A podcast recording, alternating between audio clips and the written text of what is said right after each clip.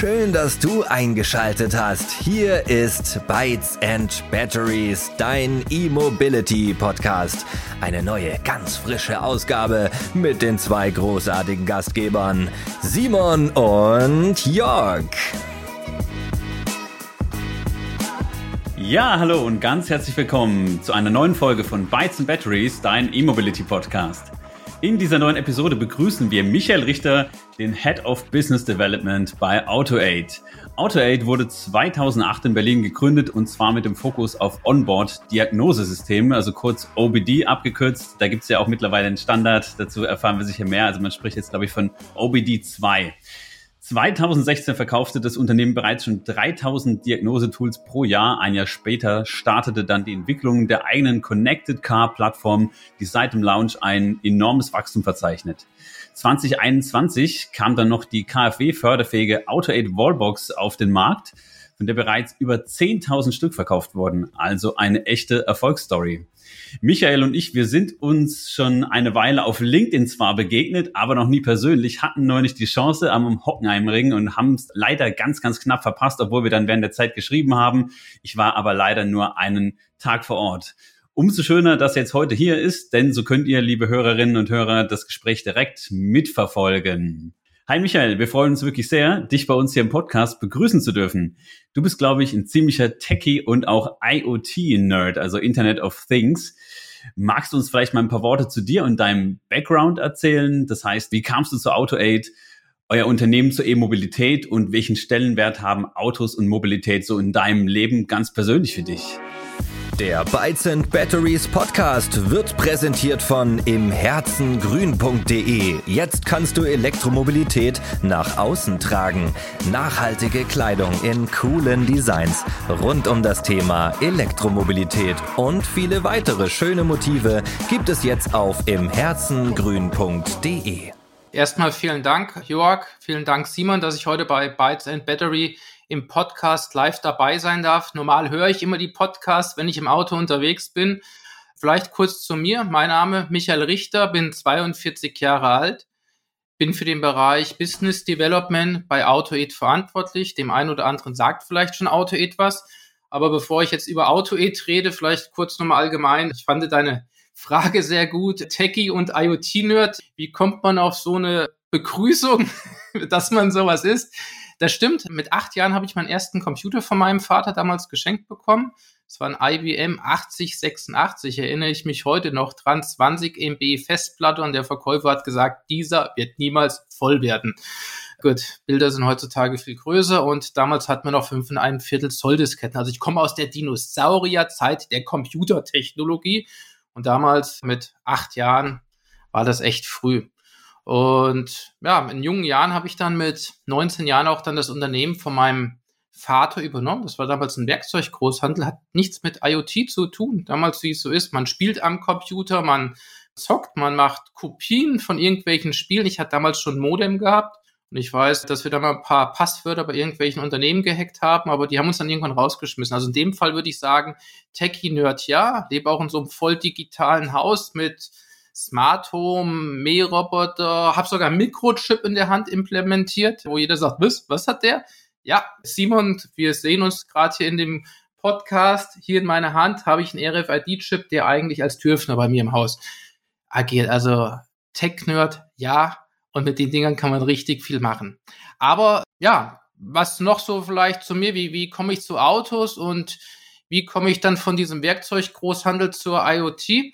Ich habe dann mit 19 Jahren festgestellt, diese Werkzeugbranche bei meinem Vater, das ist nicht meine Welt und habe mich dann immer mehr um den Bereich Telekommunikation und Computer gekümmert und ja, mit 19 Jahren oder 20 Jahren, ich weiß es schon nicht mehr, mittlerweile mit 42 Jahren vergisst es schon sehr viel, habe ich dann mich in den Bereich der Telekommunikation reingearbeitet, habe ein Unternehmen gegründet, also ein Gewerbe angemeldet, habe Tarifoptimierung betrieben, Cloud-Telefonie hatten wir damit Kollegen sogar schon vertrieben und auch entwickelt habe dann als Freelancer verschiedene externe Projekte organisiert bei Flottenbetreiber, habe sogar Airlines damals im Bereich Frankfurter Flughafen gewonnen, Transportunternehmen.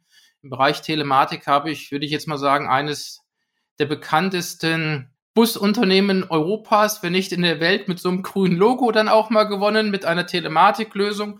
Also es war sehr, sehr spannend bislang immer in der Vergangenheit, aber ich habe auch immer so das Gespür gehabt, du musst dich weiterentwickeln und da passiert auch viel. Und wie es der Zufall will, ich wurde dann abgeworben oder wurde angeworben, so muss man sagen, von einem skandinavischen IoT-Unternehmen aus Göteborg. Und ich habe immer gehört, skandinavische Unternehmen, die sind IT-technisch uns voraus. Und als ich dann das erste Mal da war und die ganzen Gespräche da erlebt hatte, habe ich eins festgestellt, Skandinavien ist anders da. Und an dem Tag, als ich dann wieder daheim war, von meinem Rückflug, war ich wieder in der Steinzeit, in der IT-Steinzeit. Carsharing hatte ich schon vor vielen Jahren kommuniziert, das wird kommen. Wir sehen überall Carsharing-Modelle, wir sehen Auto-Abo-Modelle, wir sehen Elektrofahrzeugmodelle. Ich hatte damals den ersten Prototypen der A-Klasse, gerade zum Thema Elektromobilität gesehen. Und ja, ich wohne in Fulda, da gibt es so ein Unternehmen, die bauen für Unternehmen diese Prototypen durch verschiedene Projekte. Konnte ich dort auch in diese Projekte reingucken, habe damals den noch so innerlich den Vogel gezeigt, mhm, Elektroautos, das kommt. Sandwichboden, A-Klasse. Nie im Leben. Und siehe da, was haben wir? Mittlerweile arbeite ich im Bereich der Elektromobilität. Und ja, das macht richtig Spaß. Und ja, der ganze Bereich Schweden hat mich geprägt. Das ganze Thema Sharing Economy hat mich geprägt. Und wie bin ich vielleicht erstmal überhaupt zur AutoAid gekommen? Ich habe damals in einem Projekt für Skandinavien Fahrzeugdaten gebraucht. Fahrzeugdaten hieß damals Kraftstoff. Da hat noch keiner über SOC und Batteriedaten gesprochen und Kilometerstände. Genau genommen ging es um Fuhrpark von 5000 Fahrzeugen für Krankentransport oder für behinderte Transporte. Und ja, die Kollegen aus Schweden konnten nicht an diese Daten ran. Durch einen Zufall habe ich von dieser Firma AutoAid gehört. Bin nach Berlin gefahren, fand das Produkt ganz toll ja, manchmal haben eben im eigenen Unternehmen Leute ihren eigenen Stolz. Wir haben dann eben ein anderes Produkt genommen, was sehr, sehr schade war. Also man hat eigentlich viele Runden umsonst damals in Skandinavien gemacht und wie es der Zufall wollte, irgendwann bin ich dann dem Gründer, dem Moritz Funk, mal wieder über den Weg gelaufen. Wir haben uns ausgetauscht und wie es so ist, manchmal ist Zeit, sich zu verändern und mein Gespür hat mir gesagt, das, was AutoEd macht, Fahrzeugdiagnosedaten, Elektromobilität, Serviceinformation, das wird den Markt verändern und ich glaube, das ist richtig gewesen, diesen Schritt zu machen, weil somit tue ich mittlerweile diesen gesamten Markt von AutoAid oder mit AutoAid gemeinsam verändern. Ja, und das mal so ein bisschen zum Thema AutoAid und vielleicht auch zum Thema AutoAid. AutoAid hat angefangen als Studentenprojekt, als Abschlussarbeit von dem Gründer von Moritz Funk. Er hatte damals ein Thema gesucht und hatte somit auf einem Stück Papier quasi das erste online-basierte Diagnosesystem entwickelt. Das heißt, so als Hobbyschrauber, der selbst ein Fahrzeug hat, hat gemerkt, ja, es ist ja sehr, sehr schwer, an diese ganzen Daten zu kommen. Da gibt es verschiedene Hersteller, Bosch und wie die alle heißen. Diese Geräte sind sehr teuer und dann kommt man auch nicht immer an diese Daten an. Und so hat er auf einem Stück Papier quasi damals zusammengeschrieben, wie könnte so eine online-basierte Lösung funktionieren? Was braucht man?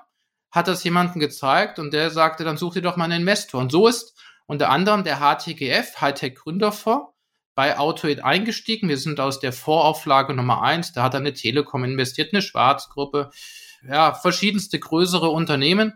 Und insgesamt haben wir jetzt um die fünf Millionen Euro eingesammelt. Ist jetzt nicht so die große Summe, wird man erstmal vielleicht denken. Da gibt es auch größere Summen bei Startups. Aber all das ist eben in diese online-basierte, kabelgebundene, markenübergreifende Fahrzeugdiagnose reingeflossen. Und da vielleicht als Brückenschlag auch einer der ersten Kunden ist Street Scooter. Das heißt, seit der ersten Minute unterstützt AutoIt, die Firma Street Scooter. Mittlerweile verändert sich da ja der Name. Das Unternehmen Street Scooter ist ja verkauft worden im Bereich der Diagnose. Und jeder, der irgendwo einen Street Scooter reparieren möchte, der hat im Regelfall ein AutoIt-Diagnosegerät, stöpselt das an seinen Street Scooter an, stöpselt das an seinen Computer an und kann live online dann sehen, ja, was ist der Fehler und kann eben Fehler auslesen und löschen. Und ja, dann wurde diese Technik immer verfeinert. Mittlerweile, wie Jörg schon sagte, bewegen wir uns in dem Bereich der OBD2-Technologie.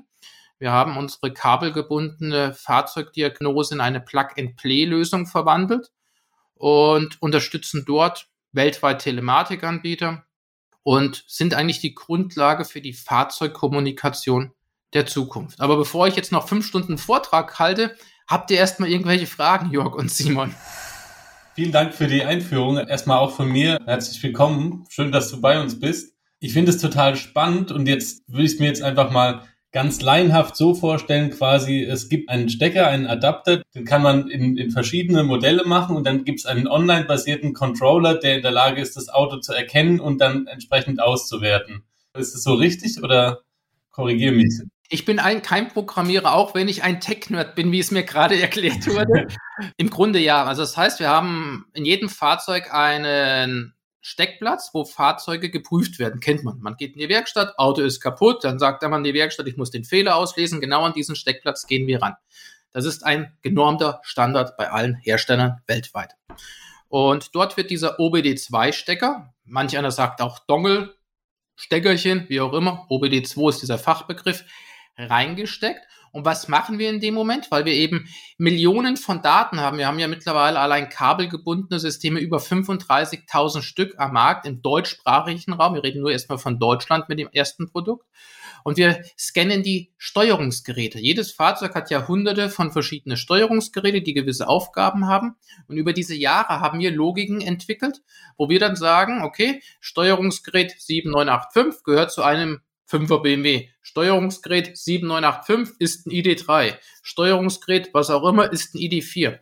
Das Spannende ist, diese gewissen Steuerungsgeräte werden auch bei verschiedenen Marken mehrfach verwendet. Also beispielsweise PSA ist bei Opel drin. Opel ist aber auch bei Renault drin. Und somit können wir auf Basis unserer Algorithmen, unserer KI Grundlagen zurückziehen.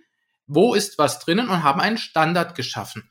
Also einfach Plug and Play und wir lösen innerhalb von Sekunden Fahrzeugkommunikationsprobleme, markenübergreifend.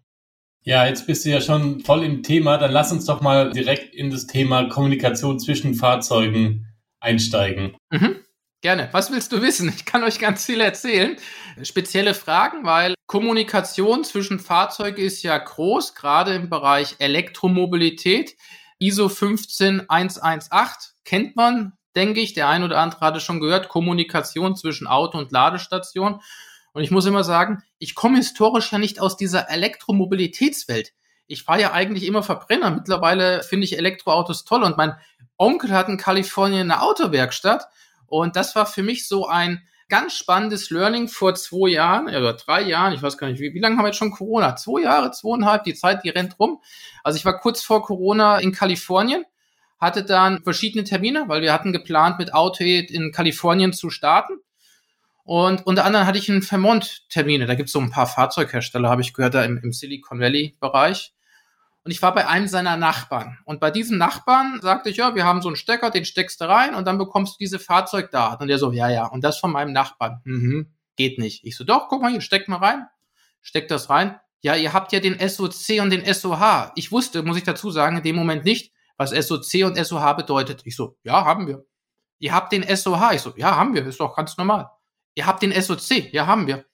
Geht das auch bei anderen? Ja, steckt doch rein. Ja, geht doch. Und auf einmal hatte ich zehn Ingenieure um mich rum. Ich wusste nicht, was los war. Ihr habt diese Werte. Ich so, ja, ist doch normal.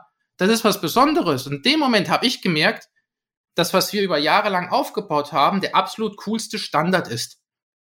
Und Seitdem beschäftigen wir uns sehr intensiv mit Elektromobilität und wir können aus jeder Marke SOC-Daten, Temperaturdaten der Batterien, Restreichweiten, alles auslesen, markenübergreifend.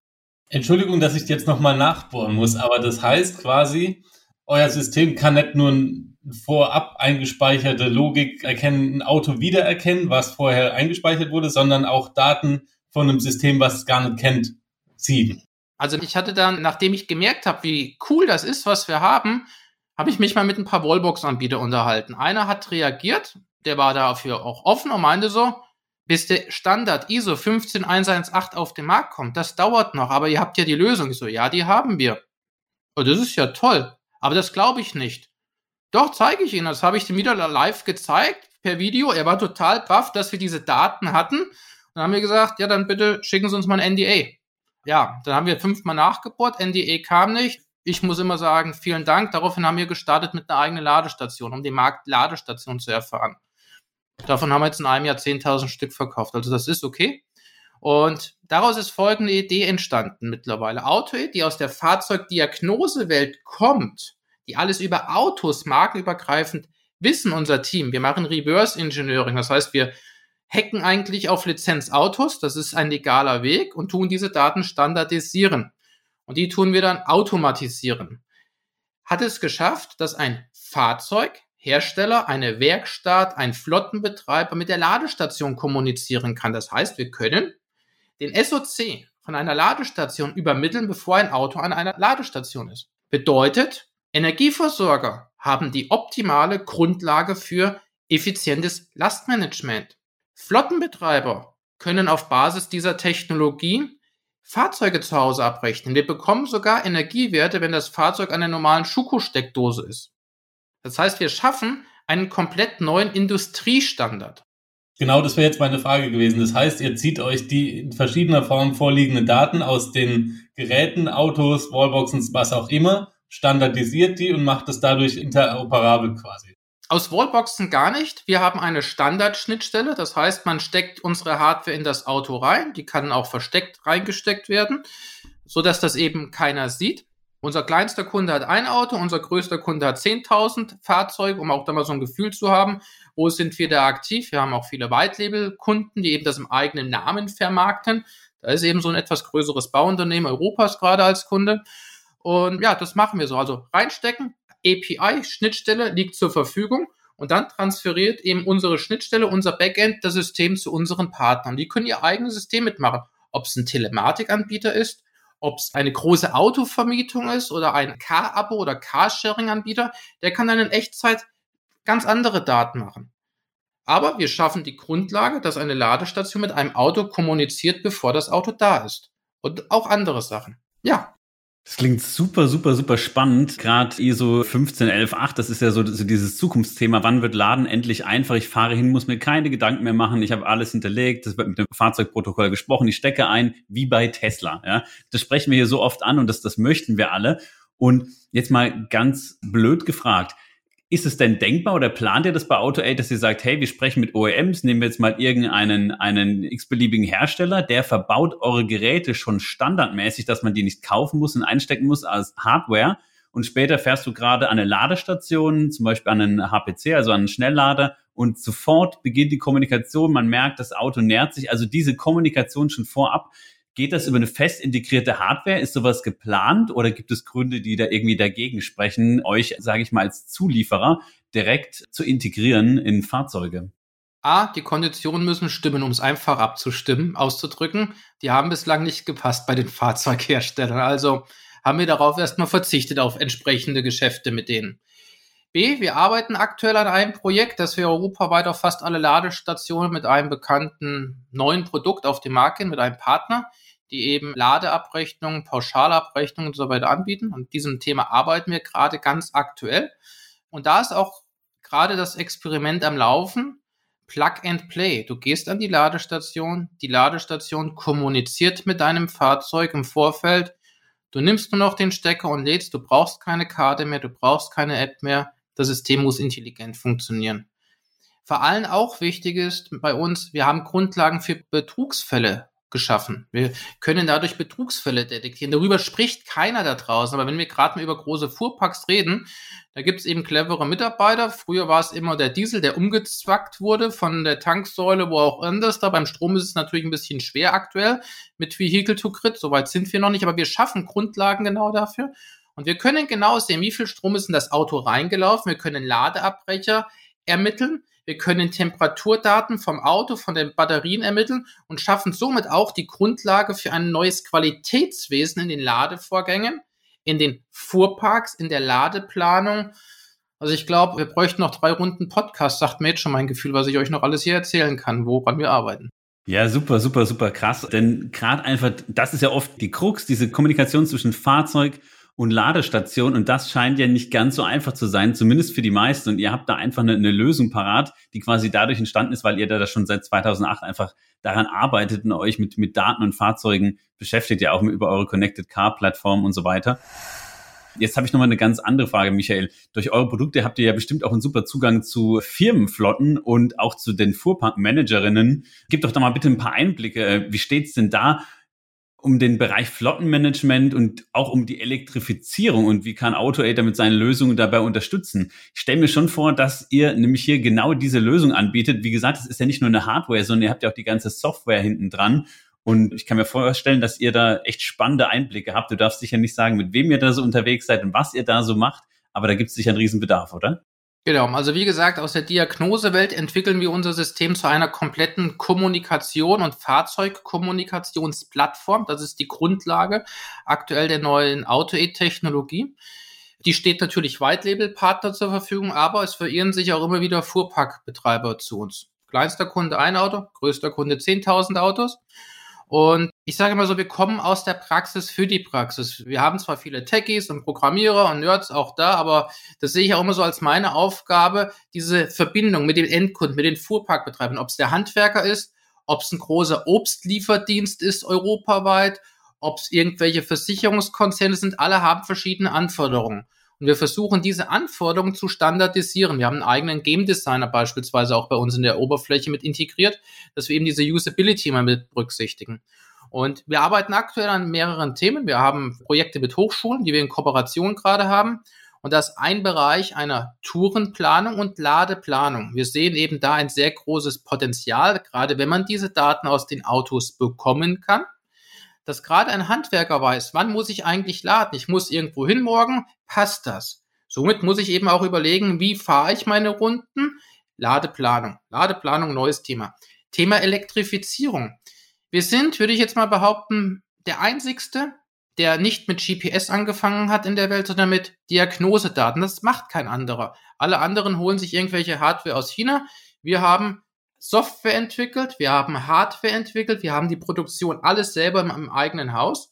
Und dann haben wir natürlich den Vorteil, dass wir auch feststellen können, gerade Fuhrparkbetreiber, ich habe Elekt äh, Verbrennungsmotoren, sollte ich vielleicht auf ein Elektroauto umsteigen. Dann können wir hier, auch ein Bereich, an dem wir gerade arbeiten, das Thema der Elektrifizierung, eine Planung, eine Empfehlung aussprechen.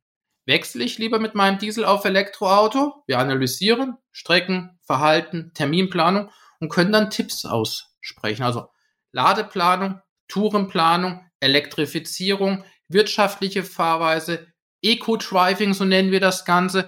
All das sind Grundlagen, die bei uns in der Plattform einfließen. Und wir unterstützen sogar Werkstätten in Echtzeit, dass die sogar noch ihre Kunden an sich binden und der Fuhrpark leider auch Probleme sieht in einem Auto, bevor das Auto überhaupt bei ihm am Hof ist. Also ich sage immer so, das, was Tesla in seinem Fuhrpark, in seiner Bubble macht, machen wir für alle Marken und sind für alle offen.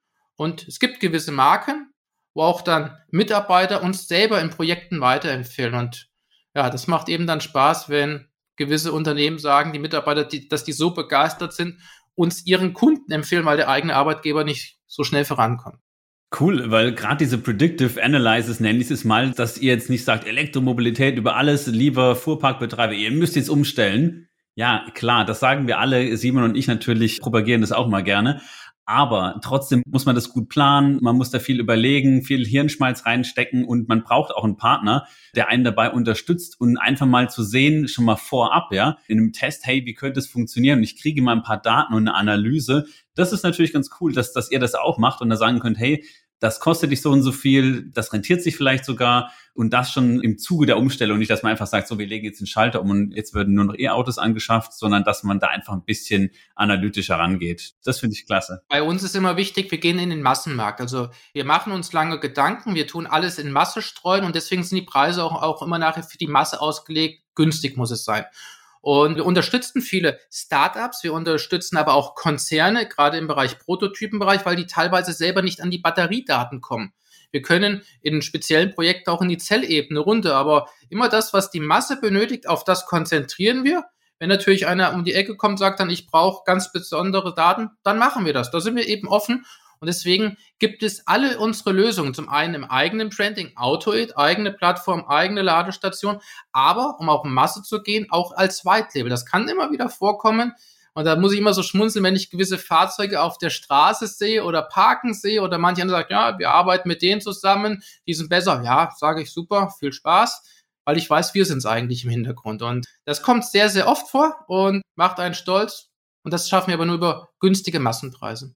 Ja, du hast ja gerade schon angedeutet, wenn du so über die Straße läufst, was du dir denkst, wenn du sowas siehst. Aber gerade das interessiert mich nämlich auch. Also, ihr habt ja durch die Art und Weise der Daten, die ihr erhebt, habt ihr ja einen tiefen Einblick in technische Zusammenhänge von Hardware, von Autos. Kann man da irgendwie sagen, es gibt eine Basis und da hat der eine mehr oder weniger von dem anderen abgeschrieben oder sind es ganz viele Parallelentwicklungen? Wie muss man sich das vorstellen?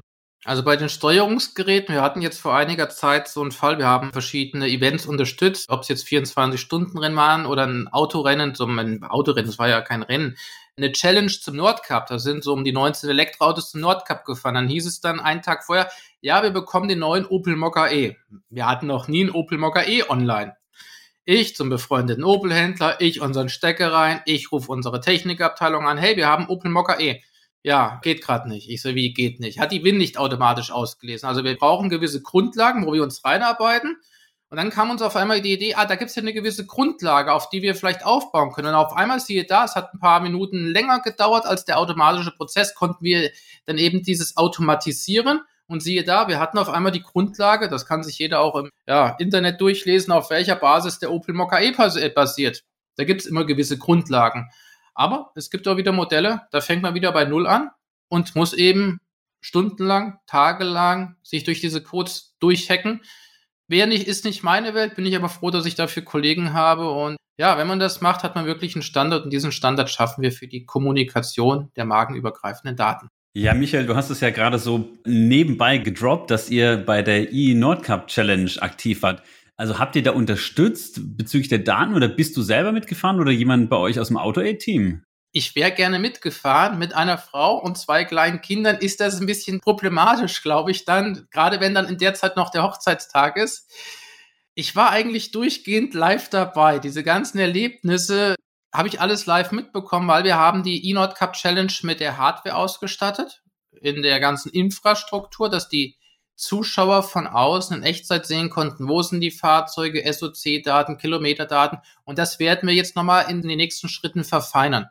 Ja, also ich wäre sofort dabei, weil als Kind war ich schon am Nordkap mit meinen Eltern im Sommer und Winter ist dann nochmal ein Abenteuer wert. Das mit den Kindern kenne ich das Problem und meine Frau hätte da auch nicht mitgemacht. Am Nordkap waren Simon und ich auch schon, allerdings bisher nur über Google Maps. ja, jetzt habt ihr ja mit eurer Firma schon unglaublich viel erreicht. Vielleicht kannst du mal so einen kleinen Ausblick abgeben. Wo geht denn die Reise für euch hin? Was habt ihr noch für Pläne in puncto Wachstum und Erweiterung? Also Wachstum ist für uns ganz klar der Fokus einer, die Plattform noch zu vergrößern. Das heißt, wir werden mit Partnern in Projekten und auch einzelne eigene Projekte ganz klar im Bereich der Abrechnung im Elektromobilität starten für Dienstfahrzeugflotten. Wir sehen eine große Herausforderung für Unternehmen und Fuhrparkbetreiber von Plug-in-Hybridfahrzeugen, weil wenn da was nicht funktioniert oder wenn man keinen richtigen Ladenachweis hat, auch das ist ein spezielles Thema. Aber ansonsten, ja, AutoAid soll und ist eigentlich die Plattform der Zukunft, wenn es um Elektromobilität für Energieversorger geht. In diese Richtung werden wir uns erweitern. Aktuell ist unser Markt Deutschland, Österreich, Schweiz. Wir sind aber auch in Belgien und in England und in Frankreich, Portugal, Spanien aktiv. USA ist momentan ein bisschen ruhiger geworden, aber im August fliege ich wieder hin. Schauen wir, wie sich da der Markt entwickelt hat jetzt nach Corona.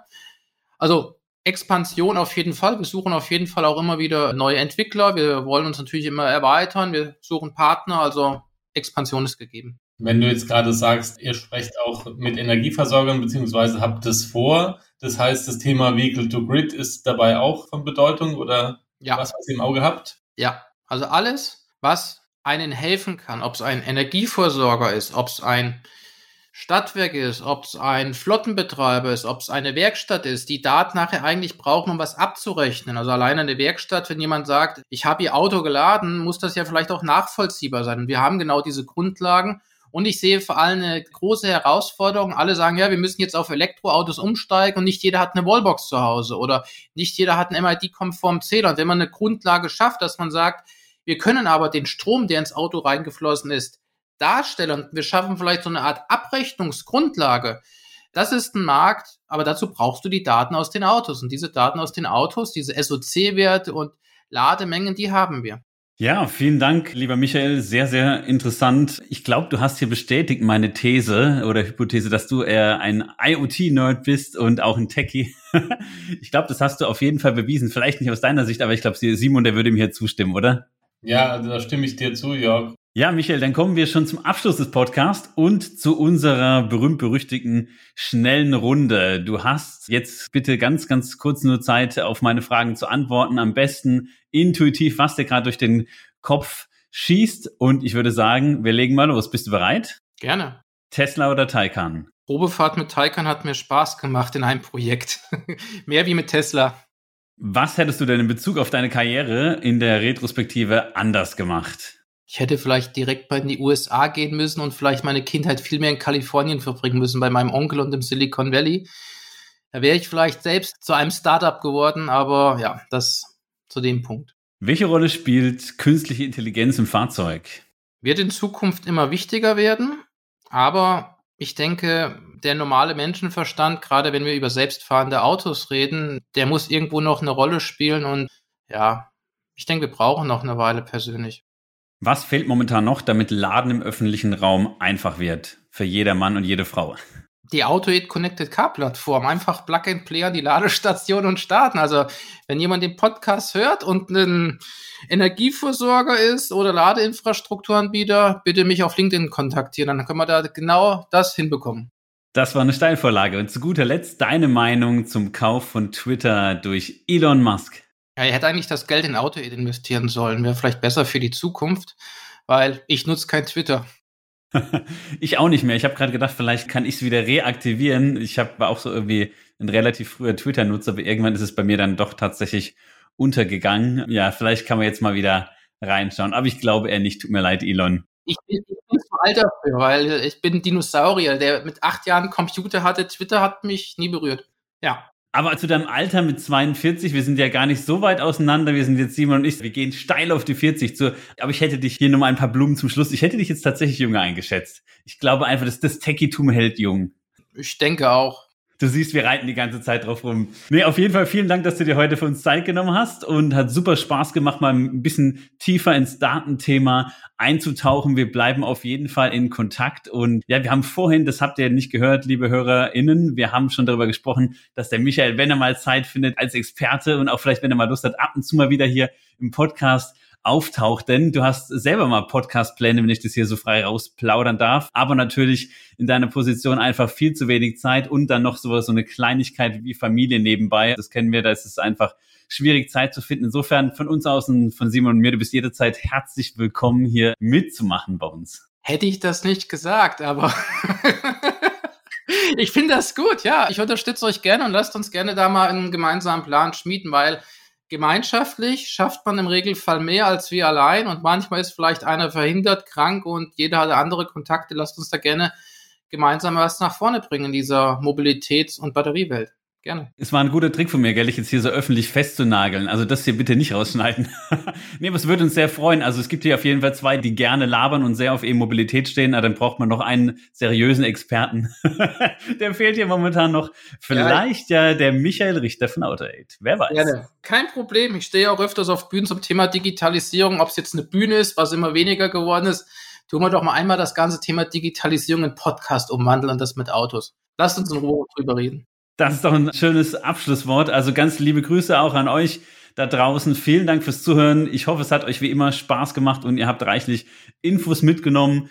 Bleibt gesund und dann sagen wir einfach bis zur nächsten Episode. Ciao zusammen. Ja, auch von mir vielen Dank, Michael. Super spannend, super geil. Bis zum nächsten Mal. Danke. Tschüss. Der Bytes and Batteries Podcast wird präsentiert von imherzengrün.de. Jetzt kannst du Elektromobilität nach außen tragen. Nachhaltige Kleidung in coolen Designs rund um das Thema Elektromobilität und viele weitere schöne Motive gibt es jetzt auf imherzengrün.de.